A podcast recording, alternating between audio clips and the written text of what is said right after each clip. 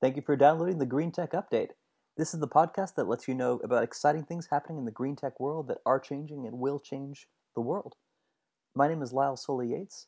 I do technology for the Nature Conservancy, which is a very large global nonprofit doing important conservation work. Uh, the things that I say, I should say, are not necessarily uh, representative of the, what the Nature Conservancy views. These are, are personal, just my thoughts. Uh, my main interests are green technology. Also, I'm, a, I'm very interested in green living and uh, green policy and, and what it can do for us. I'm Carl Sterner. Um, I'm an architect by training and worked a number of architecture firms across the country until a couple years ago um, when I actually moved over to creating software for architects. So now I am a product manager at Sefaira, helping to create software that architects can use to design greener buildings. So my interest is very much on the green building, urban design, transportation side of things. I uh, I am speaking for myself here and not for Sefaira the organization. Content. I, I, I threw in one water story because I was uh, I, I didn't like not talking about it at all. Right. So it's actually a weird story. It's basically um, yeah, water efficiency not that important.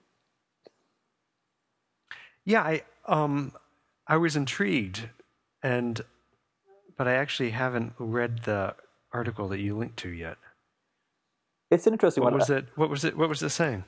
It's uh, actually my colleague at the Nature Conservancy um, did a, a, a big scientific paper uh, looking at uh, I think five different um, cities. And this this is podcast spotter. Hey, we, we could put this, this. This could be content for the podcast right now. Um, so my co- my uh, colleague at the Nature Conservancy um, did a study of I think five different cities uh, in the in the uh, Southwest that are st- kind of starving for water, and figured out okay, well, sure, there's some efficiency things that can be done within the city, but actually, when you look at consumption regionally in the watershed, that's negligible, not important. Uh, the big story is what's happening in irrigation. It's all going rural. Uh, so if you're serious about water efficiency and water conservation, you have to think rural, which was news It's to me. interesting. Yeah. So that makes me that immediately makes me wonder what sort of innovations are there in the agricultural sector. Me too. Don't know, but I think that's that's a, a good- good future uh, area of research. Yeah.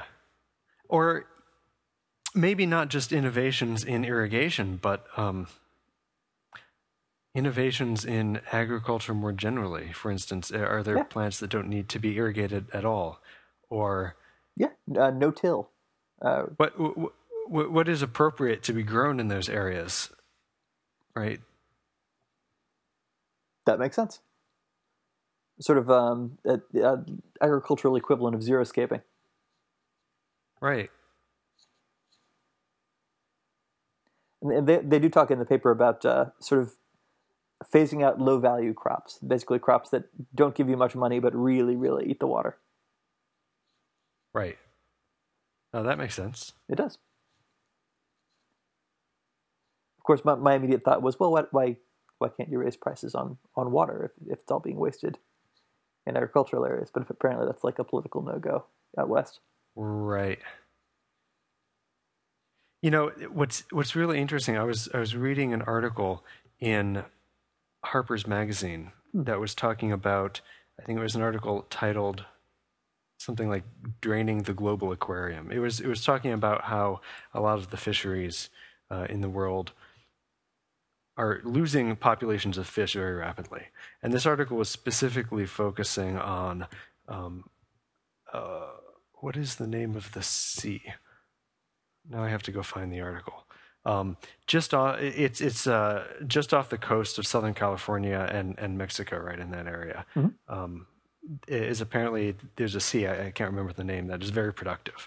Um, has a lot of the does a lot of the fishing for the U.S. and Mexico, and they've seen fish populations declining over the last decades, and they started kind of fishing further down the food chain, where you know the better fish aren't around as much, so they're going down to the next tier of fish and the next tier and the next tier.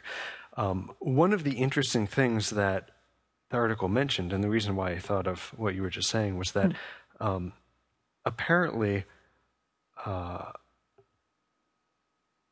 maybe I should go find the article because I don't want to get this wrong. But the um, the Colorado River used to actually go all of the way, ultimately to the sea. Imagine a river going to the of- sea. Yeah. Um, and that was actually very critical. It was an important part of the ecosystem in that it would bring certain types of nutrients in. Um,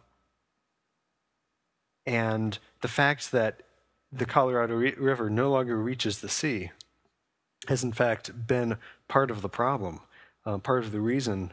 In addition to overfishing and, and a number of other factors, part of the reason why um, the ecosystem there is not what it used to be. And it, it brought up there was an interesting political component to it, which was that um, the U.S., you know, through various international treaties and things, seems to be very concerned about the sustainability of fishing. They want to limit, you know, trawlers and I don't know, you know, ban certain fishing practices, and they're going, you know, meanwhile. You can uh, feel free to dry up all the rivers, and and and It's you're fine. not taking responsibility for that It's okay. portion You, of it. you, you, you got to fight the battles you can win. Yeah. So the uh, getting rivers to actually go into the sea maybe too much. Yeah, maybe. That is kind of terrifying, though. I think it's the Sea of Cortez. I could be totally wrong. Sea of Cortez. That's a very famous sea. I want to say a famous biologist uh, wrote a book about that. John Steinbeck. Sea of Cortez. There you go. It's supposed to be great. That was uh, back when it was, you know, very productive and exciting and a good place for bio- biologists to hang out. Right. So it seems that we have a lot of articles in our list that talk about cars of various types. Yeah, it's very sexy. We have the, the, the Tesla Model S, the BMW i3, this Volkswagen carbon fiber car. Um, Uh, Nissan. there was a yeah so there was uh th- this article is a couple months old um but given that this is the first edition of the podcast um i hadn't see I, you know i didn't get a chance to talk to you about it before there there's an article that is about the tesla battery swap Oh, it's so cool. Well, actually, is that Tesla? That sounds like Better World Motors. Um, this was talking about specifically Tesla Motors um, announcing and demoing in, it looks like late June, uh, battery swap idea.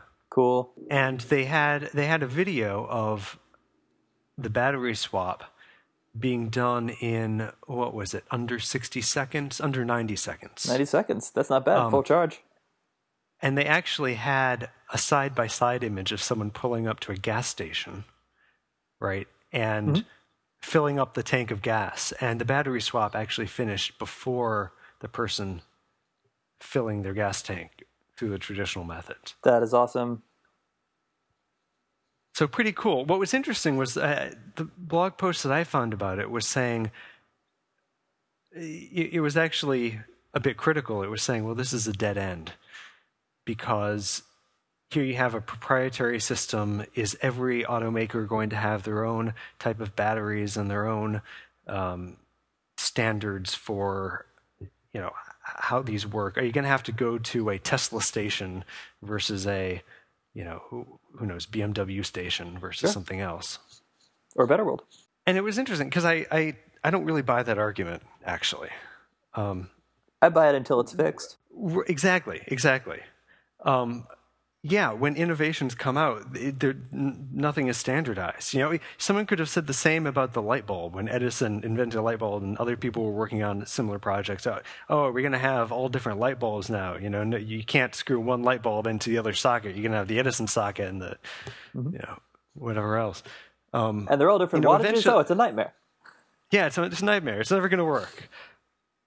But in fact, you know, standards do emerge after things start becoming popular and you know companies start cooperating, and and we've seen that happen in a number of different areas um, in the tech field and, and industry for for a long time. So I I don't really see that as uh, see that sort of as a red herring.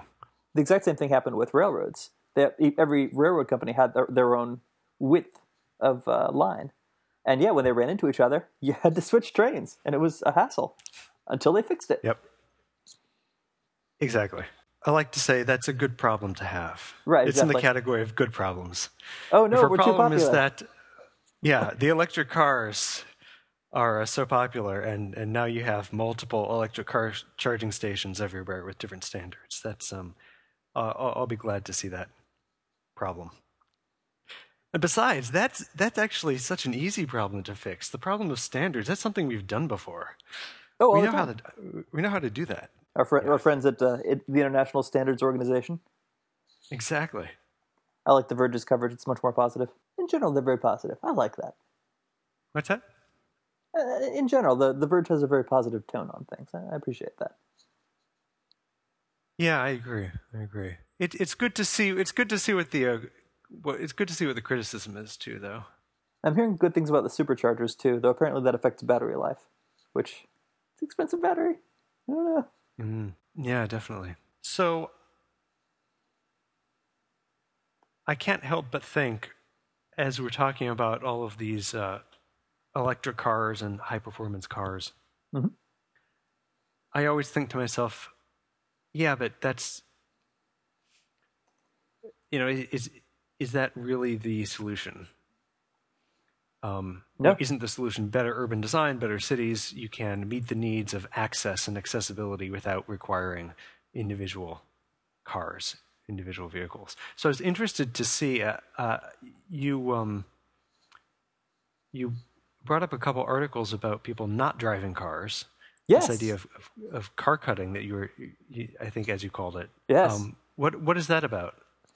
So this is very exciting to me. We um, since 2007 in the United States, the you know with our our love affair of cars, um, we are driving less. Uh, vehicle miles traveled (VMT) start start seeing VMT is going down in the United States, um, and the original story, what people were saying is, oh well, it's because the economy is not doing well. People aren't, uh, you know, driving for fun. They're they're they're not commuting as much. They don't have jobs. They're just sitting in the basement crying. Um, and you know that some of that is true, um, but also uh, just young people don't want to don't want to drive. They want to live in sort of nice bohemian urban areas near restaurants with their friends, having a a good, comfortable, he- healthy life, um, like the people they see on television or read about online. It's uh, the American experience is changing uh, to be more like the experience in, in other countries. Actually, we're we're getting more normal, which is exciting to see. Uh, our culture is changing. Yeah. No, you're right. That that that that is exciting, and that I think is much more promising. Uh, in in certain ways. Yeah, and and you also pointed out, um, or you posted some links that that talked about apps in the green tech world that are helping to pe- helping people live car free lifestyles. Yes. Um, so, like in in New York, uh, here in New York, the MTA recently introduced introduced this bus time idea where you can actually there's an app where you can uh, you know start checking to see when the buses are coming. right. Uh, I don't think it's for all routes and all lines. It's yet, um, but it, it's starting. That's fantastic. In in Charlottesville, we have actually two competing uh, apps because we have two competing bus systems. So again, we have some standards issues, but uh, it's very exciting to see. That's cool. I and this isn't exactly. Uh, I, I, don't know if this exactly fits in with the picture, but in New York, people are also um, waiting eagerly for an app that lets you hail a cab. Uh, from an app. Uber! I forget that. The, the, what's that? Uber, Yeah. it is sexy. We don't have one in Charlottesville yet. It's in DC. People love it. It's very very much like a, a luxury cab experience, um, Uh-huh. but pretty great. And people rave about it. I, I really want to try it. Yeah, definitely. Speaking of alternative transit, uh, here in New York, so this summer they launched the Citi Bike program. Yeah, Uh, can you talk about that? I've never really experienced that. Yeah, so they, I first, uh, when they first launched it, you you saw these uh, large bike racks start occupying former parking spots um, all over the city, um, and you you you can basically go and you can either you can buy a mem- membership and be a member of the Citi Bike program, and in, in which case I believe you can sort of go and use the bikes whenever and wherever you like, or you can uh, sort of purchase a ride. Um, so there's kiosks next to all of these uh, different bike stations where you can just go use your credit card, um, buy a ride on a bike, and you can go. And as long as you you have to bring it back to any other Citi Bike station uh, anywhere in the city, and they're all over. I mean, you you start walking through New York and you'll realize how many of these uh, places there are. So it's actually pretty easy Hmm. uh, to take a bike and ride it somewhere else. I think they got the idea right because, or they got the implementation right Hmm. because with something like that, there's a critical mass. Like if you don't have enough bikes and enough stations, it's not really going to work out so well because you're not going to be able to drop the bike off near where you're going or you know it's not reliable. It's not consistent. Right. and so they did they implemented it on a really wide scale to start out with. And i have seen these bikes i feel like now i see more city bikes than i see just other kinds of bikes. I don't know if that means that there are a lot of people who are riding more or a lot of people who are have just retired their personal bicycle because hey now there are these city bikes. I don't have to you know lug it up into my new york apartment on the fifth floor. Right. i can just go outside and you know grab one of theirs I mean, yeah, that per per per person having a bicycle for every single person in your apartment. That's a commitment. If uh, space is at a, a premium. It is. Plus, you gotta you gotta take it up and down stairs, and Mm. you have to maintain it. I mean, I'm sure there's some bike enthusiasts who absolutely love that, but Sure. for me, I just want I just want some place to get me from point A to, you know, something to get me from point A to point B. Same. And I mean, if, if we're talking bicycles, we're already saving so much money that you know, you know what I'm saying. Like it's it's so Yeah. much cheaper than even even taking the bus. That Right. Well, you you would think so. Um, the city bikes, I think, are a bit pricey in New York. really, I think I think by I think renting a city bike for like a single ride, let's say, should be on the range of a bus trip or a subway twi- trip. So somewhere in the range of you know two twenty five, two fifty. I think that that would be Okay. reasonable. Um, in fact, uh, let me actually check out the pricing. So the annual membership is about hundred dollars a year. Um, a 24 hour pass, which is the shortest amount of time that they have, is nine ninety five, so ten dollars. Um, okay, for like tourists. right, but that's the that's the minimum pricing. Um, so in other words, you can't just grab a bike and uh, you know pay two twenty five or something and go across the city. The minimum you're going to pay is ten dollars, and so unless you're going to be making multiple trips in a day, it's some it's it's a little steep. It's sort of like I, well, I could take a subway or maybe even a cab depending on where I'm going Right. For that price. But I'm sure for some people who are just scooting around in, in some places where you know not not all the, the lines are necessarily in the most convenient places, I, I could see it there, there being some use. Clearly, people are using it. Oh yeah, definitely. People are absolutely using it. The uh, yellow cab here in Charlottesville actually um, just updated. They're uh, phasing out their old caddies and moving to uh, uh, uh, Priuses, and they've got this um, Magic Cab app where you can just hit hit the thing and say, "Okay, come pick me up," and they send a cab and they pick you up. You can pay with your your phone, or they they charge a little extra money, so it's a little cheaper to pay in the cab, but pretty great. Cool. That is that's pretty cool. I think all of this is moving towards uh, self-driving cars. That's that's that's my big uh, one of the things I'm really excited about right now, uh, based on Google's technology and Nissan's also doing this, which uh, I, I I seriously do think is going to change the way that personal transportation works in among those who de- depend on cars and can't use transit or bicycles. That's interesting. Self-driving cars. Do you think people are going to actually trust that? Yes, Yes, I do. I think a, a minority are going to be really excited about it, and then it'll become normal.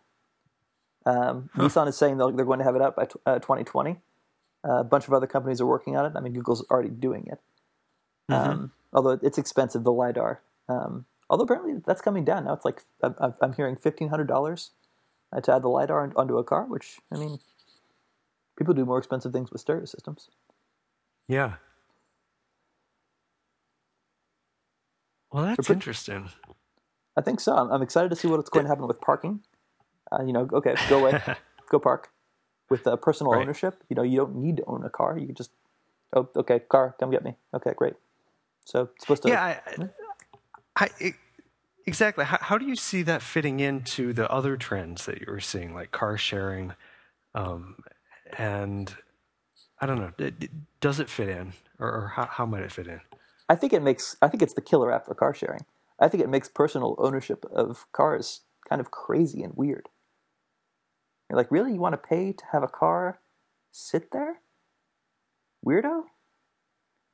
like it, it's just. It, I think the whole culture is going to say, "Oh, that's really wasteful and dumb." Like, why would you want to own a car and just have it sit there?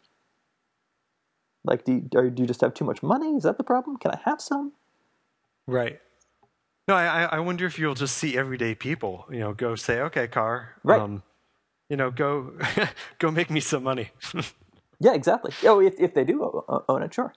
Which I think is exciting to see, and I think it's going to destroy the, the market for parking uh, in cities, which I'm okay with.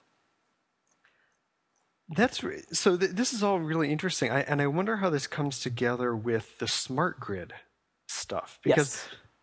I was listening to Amory Lovins' talk mm-hmm. uh, that we were talking about earlier. Reinventing fire. Yeah, reinventing fire, um, and I, I think he mentions it in the TED talk. Um, plug-in autos are actually a key piece of um, the renewable energy infrastructure as as he's envisioned it, as RMI has envisioned it, mm-hmm. um, because of the load balancing aspect, um, the load balancing potential. Essentially, they they were they would use the batteries of electric cars to help smooth out the peaks and valleys that would come with um, a renewable energy grid. So smart. Now, it's not the only thing that would smooth out those peaks and valleys. I mean, they've shown that just having many different kinds of renewables, wind, solar, others, um, and distributing them geographically, that in itself smooths out those peaks and valleys. Yes. Um, but having the, the plug in cars also does that.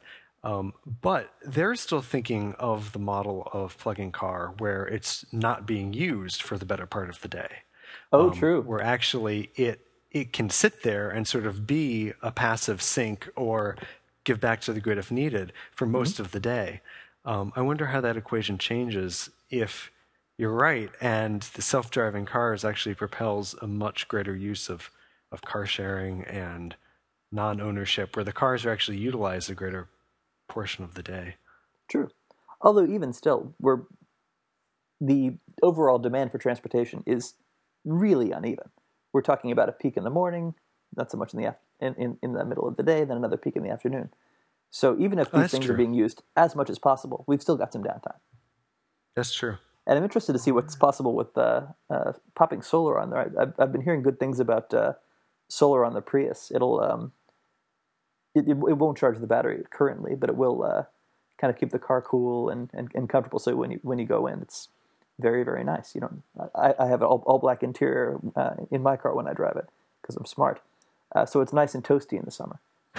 um, but apparently Priuses are not this way. If you've got the solar option.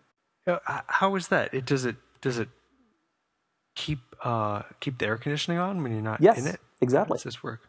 Because it huh. it it has the energy and might as well use it. It's finding ways to waste energy. What a wonderful problem. You're you're saying that it doesn't use it to charge? It does car? not. Not currently. Not currently. Though it seems like it could. Yeah, I wonder if it's just not um, not enough energy or not enough I, power. I suspect that's it. Although that will get better. Solar tech is always getting better. Solar tech is getting better, and the cars themselves are getting better, and the batteries and the charging systems are getting better. Mm-hmm. Uh, and they'll intersect pretty quickly. Yes. Oh, something I, I didn't uh, pop on here because it's it's not.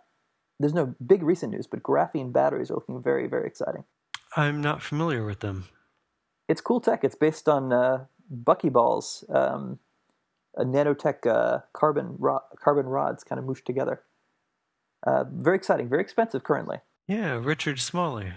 I actually got to see Richard Smalley speak years ago when he was still alive. I think in 2003 I heard him talk. Um, he is the guy who um, became famous in part for uh, buckyballs. Yeah. Um, I, I, I think discovering them, finding finding them out. Um, Great name. and he was he was convinced. yeah, I'm sure he uh, had a hard time living that down. Huh. Um, but he was convinced that the solution to the a lot of the world's problems was energy. He actually thought that you could solve a lot of other problems, um, water, uh, food, poverty through through energy, and that renewable energy was really the key um, to solving that because you have so much of it. True. Um, you know, he was starting at the macro scale of how many terawatts of energy are hitting the of solar energy are hitting the Earth every day. Um, so it was uh, it was an interesting talk. It was an interesting talk. I I remember asking him at the end of it. Um, I asked a question. And I said, you know, to what extent is it a technical problem where we just need to figure out how to provide more energy? Um, and to what extent is it a, a, a cultural problem Yes. where we have an economic system in which we've assumed unlimited growth and expansion, and if that doesn't happen, in fact, the whole economic system doesn't work, um, and we actually just need to uh, rethink that. And come up with a culture where we can actually be happy with what we have, because we do have quite a bit already. In fact, at least at least those of us in the United States do. It, it's true. The United States is doing well, and a, a, a lot of good things are happening globally. It's uh, s- stuff is it is not even, but uh, there's there's lots of good stuff happening. So we talked a little bit about self-driving cars. I I, I am very excited. Also, the uh, South Korea has figured out uh, smart roads that actually see. Oh, there's a bus driving on the road. Have some electricity, bus. I see that your your battery is smaller than it, it needs to be to run. Just have have some electricity and just wirelessly charges the bus. So you don't need that big stupid battery, big heavy battery, big expensive battery. Right. You just get power as you go. And and no uh, overhead line that's ugly. Very simple. Yeah, I was looking at that article. I was trying to figure out the technology that was being used there. From looking at this, it looks like it's it's the same. It's Tesla's old uh, Nikola Tesla, uh, his old um, wireless power charging uh, that is now being used um, for uh, wireless charging for like smartphones and such. Those little pads. It's that same tech. hmm which is not 100% efficient because it is moving over the air, but it's pretty darn efficient in short range.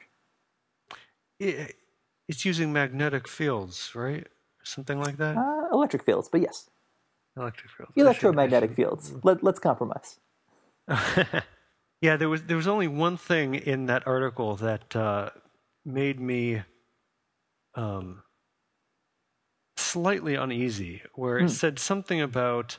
So it was talking about the technology. It was saying power comes from electrical cables buried under under the surface of the road, creating magnetic fields, and there's a receiving device installed on the underbody of the bus in this case um, that converts those fields to electricity. The thing that I was wondering about was actually uh, it says that the, the the whole system complies with um, whatever standards, um, health standards for internet for electromagnetic fields, um, and it said that it is within the margin of safety level for human health, um, and that wording made me slightly nervous because I was thinking to myself, within the margin of safety, that's um, doesn't sound too reassuring.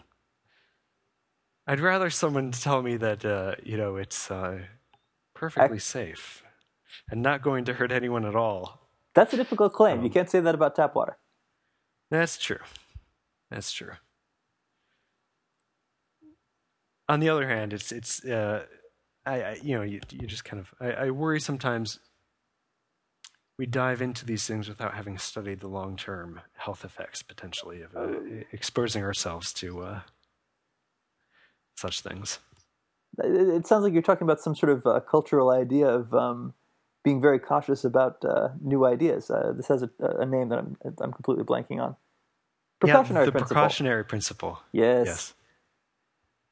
Uh, it might take some while a while for that to get adopted in tech.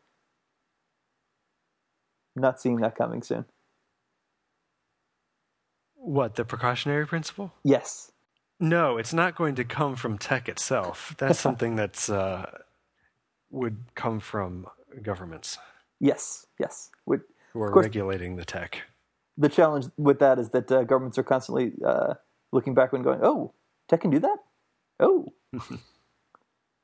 True. Back on uh, car cutting, uh, I mentioned a, a, few handy things that I, have certainly found useful. Um, backing off on driving, I'm, doing more, more, bicycling and really liking it.